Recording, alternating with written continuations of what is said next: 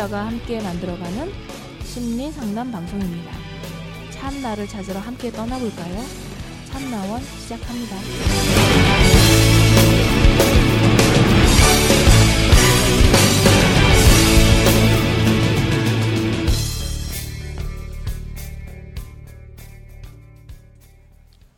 네, 오늘도 이제 그 취업에 관한 그런 얘기를 함께 나눠보겠습니다. 음, 늦은 나이에 취업을 하게 돼 두렵습니다. 취업 준비를이죠. 아, 취업 음. 준비를 하게 돼 두렵습니다.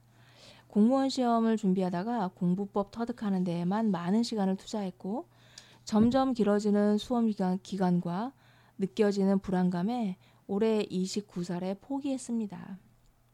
당장 내려놓고 놓고 나니 잠깐은 홀바, 홀가분했으나 모든 것이 엉, 망가진 기분이 들었고 우울증까지 심해져 부끄럽지만 대충 살다 죽자는 마음으로 살았습니다. 근데 이제는 아닙니다.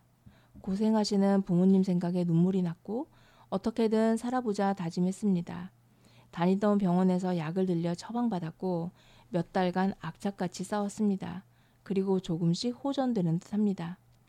완치는 아니겠으나 많이 나아졌습니다. 근데 문제는 세상이 저에게 관대하지 않다는 겁니다. 제가 어떠한 과거를 보내왔더라도 지금은 그저 능력 없고 경력 없고 대학 졸업장도 없는 29살 백수일 뿐이겠죠. 그래서 두렵습니다. 아무것도 없습니다.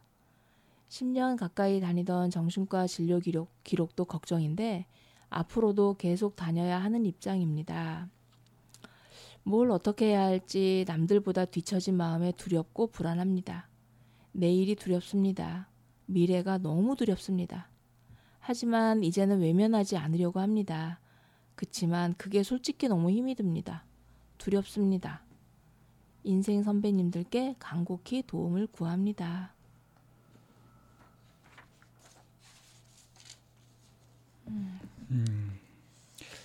이뭐 남성분인지 여성분인지 밝히진 않았지만 어, 남성분 같죠? 끝까지 갈등이네요. 음, 해볼까 말까 해볼까 말까. 음. 갈등인데 네, 제가 어, 이거를 네, 음, 제가 이제 이 내담자가 돼가지고 그 상담자를 찾아와서 상담하는 장면으로 그렇게 한번 좀 해볼까 싶어요. 이 쌤이 좀 상담 좀 해주시고요.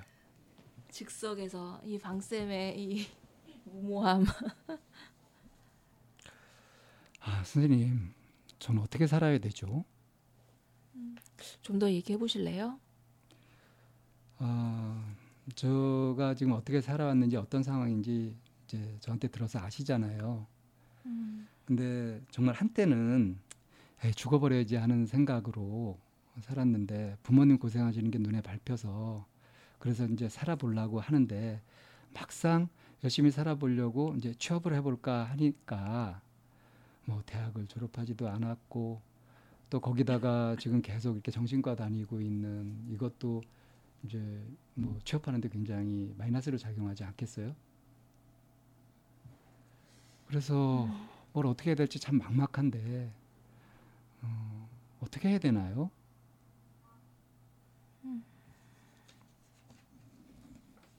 저 같은 무능력하고 스펙도 없는 백수를 이 세상에서 환영하지도 않고요.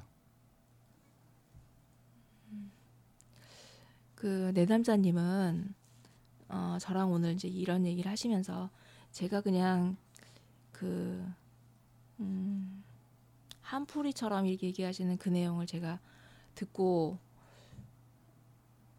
듣고 있어 드리면 될까요? 아니면은 제가 어떤 어, 위로를 좀 해드리면 좋을까요? 아니면 어떤 방법을 같이 고민해 보면 좋을까요?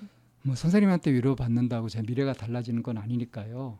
제가 어떻게 하면은 좋은지 음. 또 정신과도 좀 간단히 우울증도 치료할 수 있는지 뭐 그게 쉽진 않겠지만 그래도 선생님 조언을 좀 듣고 싶어요. 오케이. 음, 뭐 조언을 듣고 싶다고 하는 그 말씀이 저에게는 훨- 훨씬 반갑네요. 음. 왜냐하면 왜 그 저도 은근히 어, 그 대답이 좀 나오기를 좀 기다렸거든요. 왜냐하면 만약에 이제 위로나 이제 이런 얘기를 하면은 계속 그 자리에 머물러 있는 듯한 느낌인데 충고나 조언이라고 하는 거는 이제 어떤 방법을 취해서 앞을 내다보고자 하는 그런 의지가 담겨 있기 때문에 저는 그 말이 훨씬 더 반갑게 들리고요. 음, 이 얘기가 어떻게 들리시나요? 어, 좀 뜻밖인데요. 아 왜요? 선생님이 부담스러워하실 줄 알았어요. 아, 아우 저도 이제 그 살아온 연차가 있으니까 뭔가 충고나 조언을 하게 되면 이게 꼰대처럼 또 하는 거 아닌가라는 걱정이 들어서 먼저 좀 양해를 구해 보는 게 나을 것 같아서 그렇게 질문했던 거거든요. 어, 선생님 같은 분은 처음 만나보는데요. 음. 제가 이런 얘기를 좀 할라 치면은 사람들이 안 들으려고 하거든요. 부담스러워하는 게 저도 느껴지고 그래서 얘기를 꺼낼 수도 없어요. 친한 친구들한테도. 음, 각자의 삶이 무거우니까. 근데 선생님은 참 많은 사람을 만나잖아요. 저 같은 사람이 또 많이 있나요? 음, 어, 내담자님처럼 그걸 겉으로 드러내시는 분도 있고요. 그걸 얘기를 못해서 속에다 담고 있는 분들도 계시고요. 아, 그러니까 표는 안 내도 저같이 그렇죠. 이렇게 그럼요. 어, 음. 어, 왠지 그 말이 좀 위로가 좀 되는데요. 음, 네, 사람이 다들 이렇게 가면을 쓰기도 하고 벗기도 하고 하니까 그 부분에 대해서는 내가 너무 나만 그런가 하고 그렇게 생각 안 하셨으면 좋겠네요. 그런데 말이에요. 네, 음, 아까도 말씀드렸다시피 객관적으로는 어떤 직장에서 절 쓰겠어요. 제가 취업을 할 수 있을까요? 아, 그런 부분에 대해서도 저도 사실은 참 이 사회에 대해서 좀 많이 안타까운 부분 중에 하나예요. 회기화 시켜놓고 그 카테고리 안에 들어있는 사람들만 뭔가 이 사회를 움직이는 것 같은 이런 사회적 분위기. 선생님도 그렇게 생각하세요? 음, 뭐 제가 대통령이 된다면 아마 그 부분에 대해서 가장 많이 신경을 쓸 것 같긴 해요. 만약에 취업을 할 수 있다면 정말 열심히 할 거거든요. 자, 근데 뭐 그러면은 취업부터 안 될 것 같아서 음, 막막해요, 그냥. 자, 아, 29살. 앞으로 몇 년이나 더 살 것 같으세요? 뭐 요즘 뭐 100세 시대 그러니까 한 뭐 70년은 더 살 수 있겠죠. 그런데 음, 아, 저는 그렇게까지 살고 싶은 생각은 없어요. 음, 그냥 부모님 살아계실 때까지 음. 좀 이렇게 걱정 덜 끼쳐드리고 그동안 저 때문에 고생도 많이 하셨는데 제가 사실은 자살도 생각하다가 죽을까 하다가 마지막에 부모님이 눈에 밟히더라고요. 음. 그래서 이제 마음을 고쳐먹고 살려고 하는데 아 그런데 정말 어려워요. 그 공무원 시험 준비하는 것도 본격적으로 그 공부를 한 게 아니라 공부법 익히는데도 굉장히 힘들었거든요. 공부법은 익히셨어요? 아, 공부법을 익혀가지고 이제 나름 이렇게 준비를 하는데 그래도 정말 힘들더라고요. 저는 능력이 참 없나 봐요. 자, 포기하셨다고 하셨죠. 공무원 네, 시험을 공무원. 시험은 포기했습니다. 음, 그리고 이제 뭔가 할 만한 일을 이제 찾아야 되는 상황이고 제가 좀 전에 29살 그리고 어 앞으로 얼마나 더 살 수 있는지 네. 어, 그 수명 요즘에는 100세 시대라고 하긴 하지만 어쩌면 사, 어, 사연자님께서는 한 120세 정도까지도 생각을 하는 것 같아요. 그럼 120세라고 보면 29살이면 인생의 몇 분의 1을 산 거죠? 뭐 음, 4분의 1 정도네요. 네, 그럼 4분의 3이 남았네요. 음, 음, 그러면 4분의 1을 산 지금 이 시기에는 남, 나머지 4분의 3을 준비하는 데 시간을 좀 보내야 되겠죠? 네? 4분의 1밖에 살지 않았고 지금부터는 나머지 4분의 3을 준비하는 데 시간을 좀 보내시면 어떻겠냐는 거예요. 저거 준비하다가 다 망가졌잖아요. 어, 그게 지금 그 준비는 지금은 그런 부분에서 시행착오를 겪어도 가능한 시간이라고 생각하지 않으세요? 나에게는 4분의 3이 남았기 때문에 그 4분의 3을 살기 위해서는 내가 지금은 좀 더 시행착오를 거쳐도 충분히 가능한 그, 하지만 그동안 살아왔던 것을 없던 것으로 싹 하고 새로 살 수는 없는 거잖아요. 있는 거가 재산이 되죠. 그동안 제가 갖고 있는 게 없다니까요. 저는 무능력하고 스펙도 없고요. 그거는 누가 알아봐 주지도 않고요. 자 무능력하고 스펙이 없다라고 하는 거는 어떤 기준점을 정해놓고 봤을 때 무능력하고 스펙이 중요한 거 아닐까요? 그럼 제가 무슨 준비를 어떻게 해야 되는 건데요? 어, 일단 본인이 가지고 있는 재산을 좀 한번 다 적어 보시면 좋겠어요. 없어요. 통장을 말씀드리는 게 아니고요. 지적인 부분 공부법을 익혔다고 하고 그리고 어, 공무원 시험 준비라는 과정에서 어떤 과목은 좀 흥미가 있으셨을 수도 있고요. 어떤 건 흥미가 없으셨을 수도 있고요. 아, 저는 이 말씀을 안 드린 것 같은데 네. 그 사실 매사에 흥미가 없거든요. 그래서 음, 우울증 치료를 계속 받고 있고 약을 먹고 있잖아요. 흥미가 없고 싶으세요? 흥미 있는 걸 찾고 싶으세요? 그런 게 뭔지 모르겠어요, 솔직히. 그러면은 제가 권유하면 하나씩 하나씩 해보실래요? 꼭 해야 되는 건가요? 음, 제가 뭐라고 말씀드려야 될까요? 이런 상황에서. 제가 지금 너무 막막하잖아요.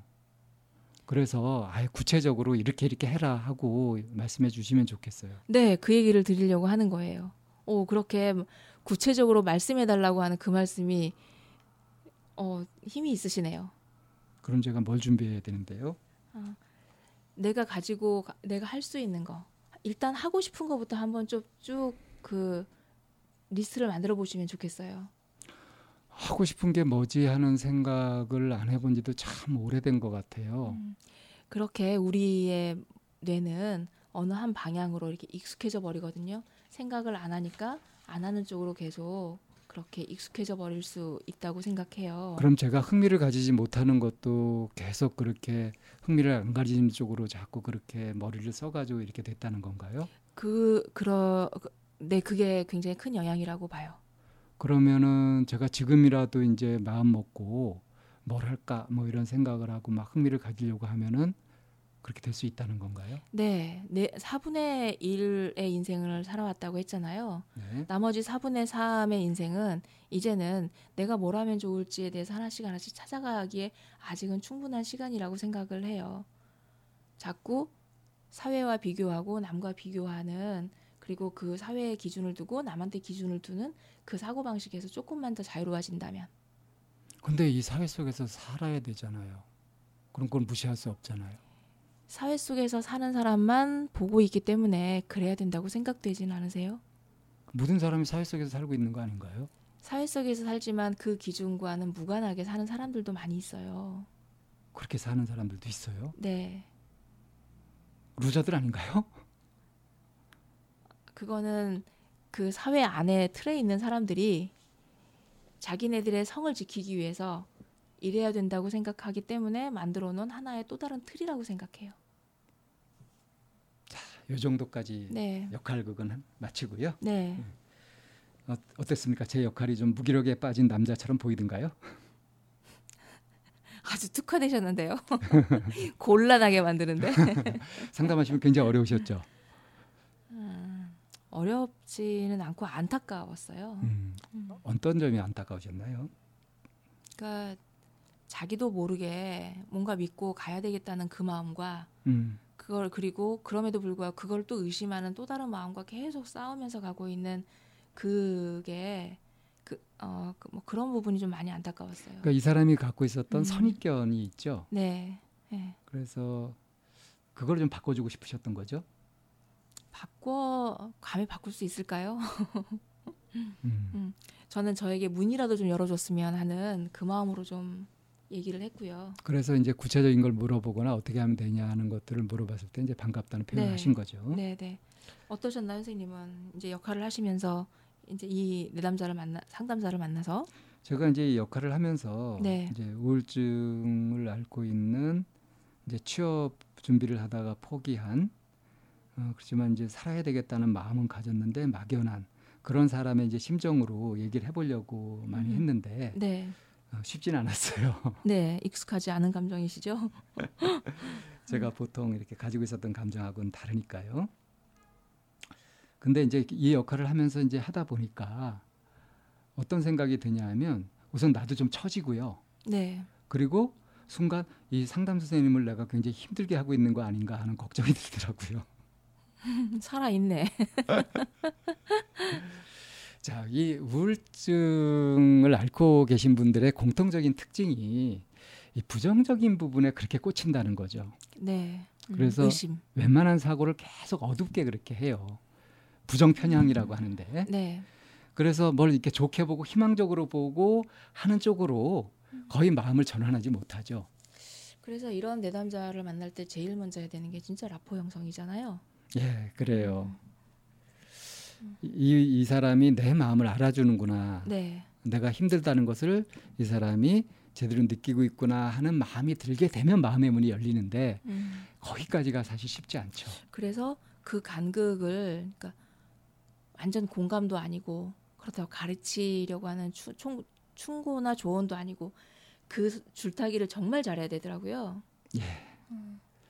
물론 이제 이 사연 주인공이 이제 갖고 있는 몇 가지 비암적 사고라든가 이제 좁은 안목, 좁은 네. 식견 같은 것들은 이제 눈에 띄지만 음. 이거를 바로 이성적으로 이렇게 이렇게 하셔야 됩니다 하고 이 조언을 드리는 것은 아무 도움이 안 되죠. 네. 그래서 저희가 상황극을 했을 때 이쌤이 이제 상담자 역할을 하시면서 네. 아주 작은 미세한 어떤 감정의 변화라든가 조금이라도 긍정적인 것이 보일 때 그것을 반색을 하면서 이렇게 짚어서 다시 피드백을 해주고 하면서 이제 마음을 열려고 하는 음. 그런 데 치중하셨잖아요. 네, 네. 이제 이것이 필요합니다. 그러니까 만약에 이 사연의 주인공이 이 방송을 들으신다면 내가 이 지쳐버리고 지금 부정적으로 빠져 있고 하는 이런 데서 벗어나기 위해서 좀 힘을 가질 필요가 있다. 네. 힘을 낼 필요가 있다 하는 것 이러한 자각이 아주 필수적으로 필요하죠. 그래서 이제 제가 그 하고 싶은 거를 한번 리스트를 만들어 봐라라고 이제 얘기를 했잖아요. 그것에다 또 한 가지 이제 갖고 있는 재산이 어떻게 되느냐. 음. 네네. 그러니까 심적인 재산, 뭐 지적 네. 능력이라든가 네. 이런 것들. 네. 사실은 이제 그거를 이렇게 따져보자면은 음. 아 부모님 고생하신 거 이런 걸 생각해가지고 내가 살아보자 이렇게 마음을 네. 먹었던 것도 네. 훌륭한 의지예요. 네, 네. 네. 이런 것들이 갖고 있는 아주 소중한 보물들입니다. 음. 아주 좋은 재산들이죠.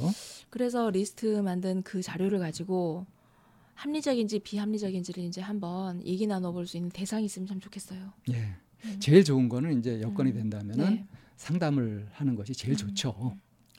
사실은 이 우울증이라고 하는 것도 하고 싶은 거는 정말 이렇게 막 만빵인데 내 능력은 너무 안 되는 거 같, 같을 때 그 간극이 주는 괴로움 때문에 이제 우울증, 화병 그러니까 우울증이 되잖아요. 하고 싶은 것은 많은데 네. 근데 물어보면 하고 싶은 것이 많다고도 얘기 안 해요. 왜냐하면 이미 나는 아무것도 할 수 없어라는 것에 꽉 박혀 있기 때문에 네.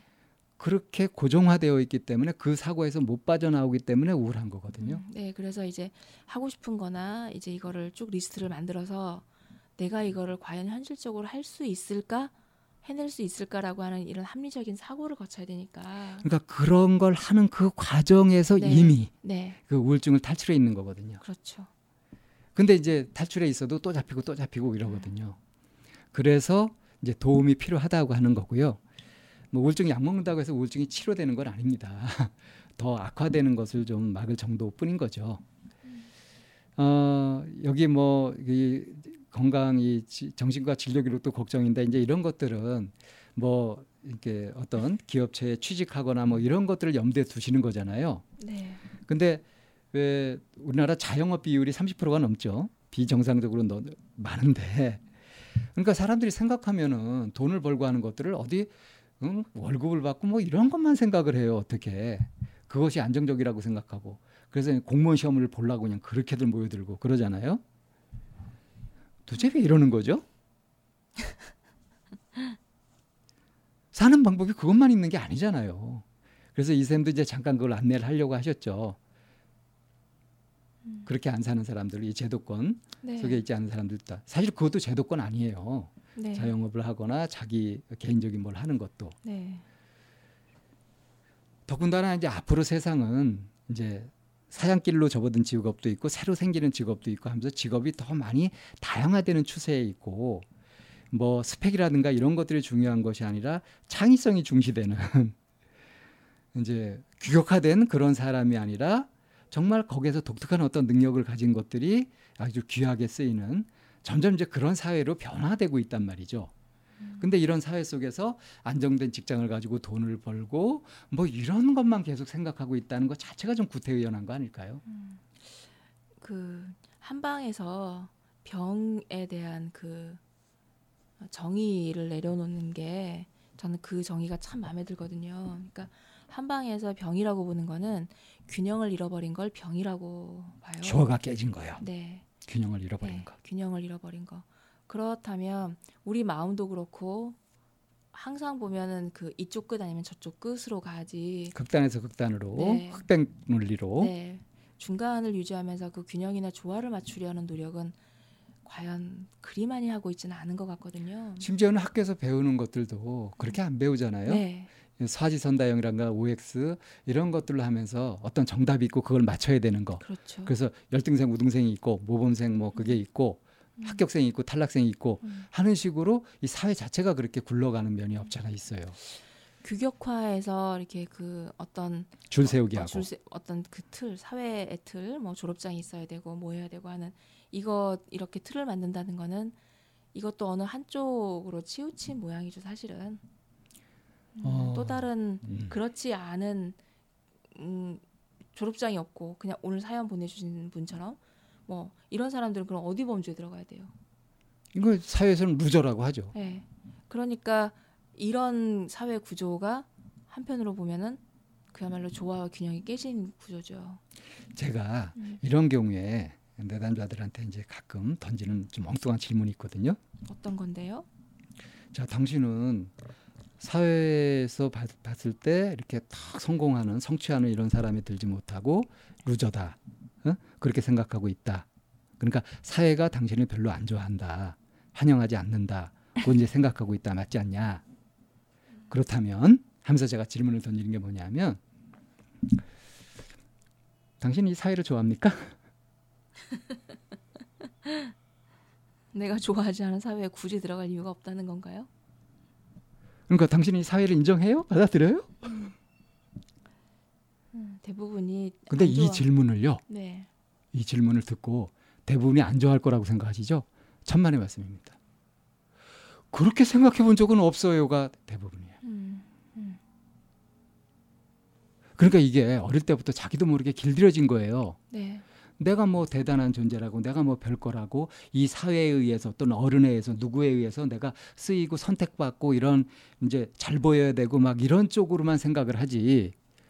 내가 이거 선택하겠다. 내가 이런 삶을 살겠다. 어? 난 그거 아니다. 난 이 길을 가겠다.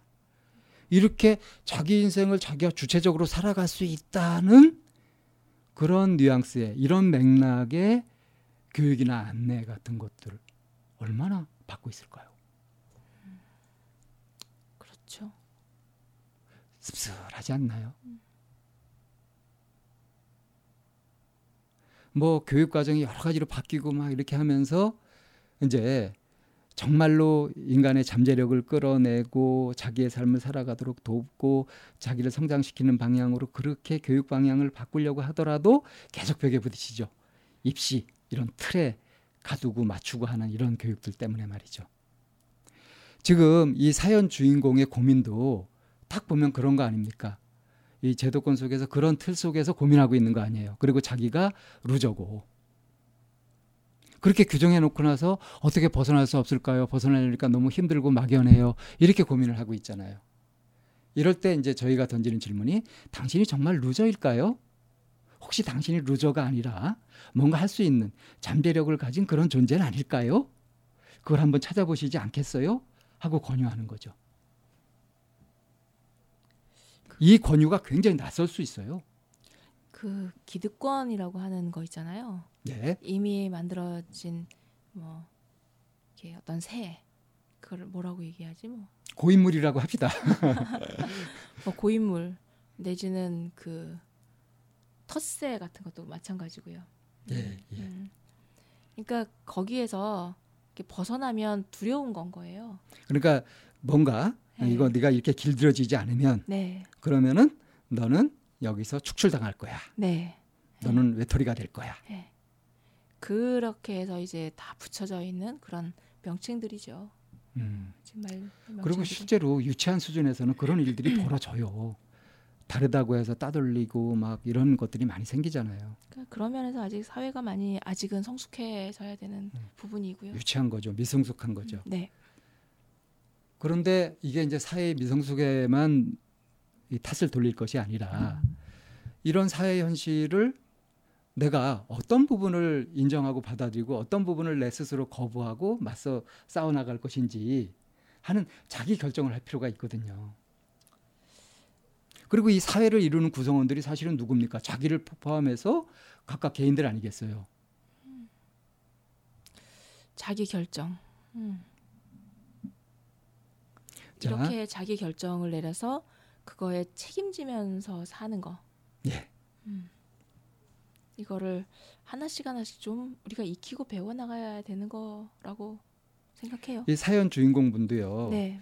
자기가 이제 아무짝에도 쓸모없다는 그런 생각을 하면서 예, 죽어버려야지라고 했다가 정말 죽을 생각을 해보니까 이제 부모님 고생하신 거 뭐 이런 것들이 떠오르면서 내가 죽어버리면 우리 부모님이 얼마나 가슴에 한이 맺히시고 원통하실까 뭐 이런 것들 생각하면서 안 되겠구나 열심히 살 생각을 해야 되겠다고 마음을 돌리셨잖아요. 이것이 진짜 계기가 되어서 이제 우울증에 더 빠져들지 않고 우울증에서 빠져나오는 그런 것도 충분히 될 수 있으리라고 생각하거든요. 다만 그것을 이제 구체적으로 살려가는 것들을 지금 친절하게 안내를 받지 못하고 계신 거니까 네. 저희 방송이 이런 안내의 시작이 됐으면 좋겠고요. 그리고 좀 더 구체화해 가지고 어, 상담실을 찾아서 그래서 아주 사려 깊고 지혜로운 그런 안내를 좀 받으셨으면 좋겠습니다. 네. 인생 선배님들께 간곡히 도움을 구합니다라고 하셨는데 어, 이게 인생 선배님들도 다 괜찮아 보여도 다 제 코가 석자라 자기 살기 바쁘고 해가지고 실제로 도움을 주실 분들은 그렇게 많지 않으실 겁니다. 그러니까 이 사연 주인공께서 우선 내가 내 마음을 확고히 하자 하면서 자기 재산을 찾아가고요. 자기의 잠재력을 찾아가고 어, 결심을 새롭게 해가면서 마음을 스스로 강하게 하고 깨어진 균형이나 잃어버린 조화 이런 것들을 되찾는 것을 자기 할 수 있는 만큼 쭉 하다 보면 꼭 이렇게 어디에 뭐 정해져 있는 틀에 자기를 가두면서 뭐 취업을 해서 억지로 뭘 해야 되고 하는 길이 아닌 정말로 자기가 하고자 하는 걸 하면서 그러면서 이 생계도 유지할 수 있고 자기 삶을 살아갈 수 있는 길도 얼마든지 찾으실 수 있습니다. 오히려 그쪽을 좀 권합니다. 시간 수고 많으셨고요. 또 다른 사연으로 찾아뵙겠습니다. 상담을 원하시는 분은 c h a m n a o n e 골뱅이 다음점넷으로 사연과 연락처를 보내주세요. 참나원 방송 상담은 무료로 진행됩니다. 마인드 코칭 연구소 전화는 02-763-3478입니다. 여러분의 관심과 참여 기다립니다.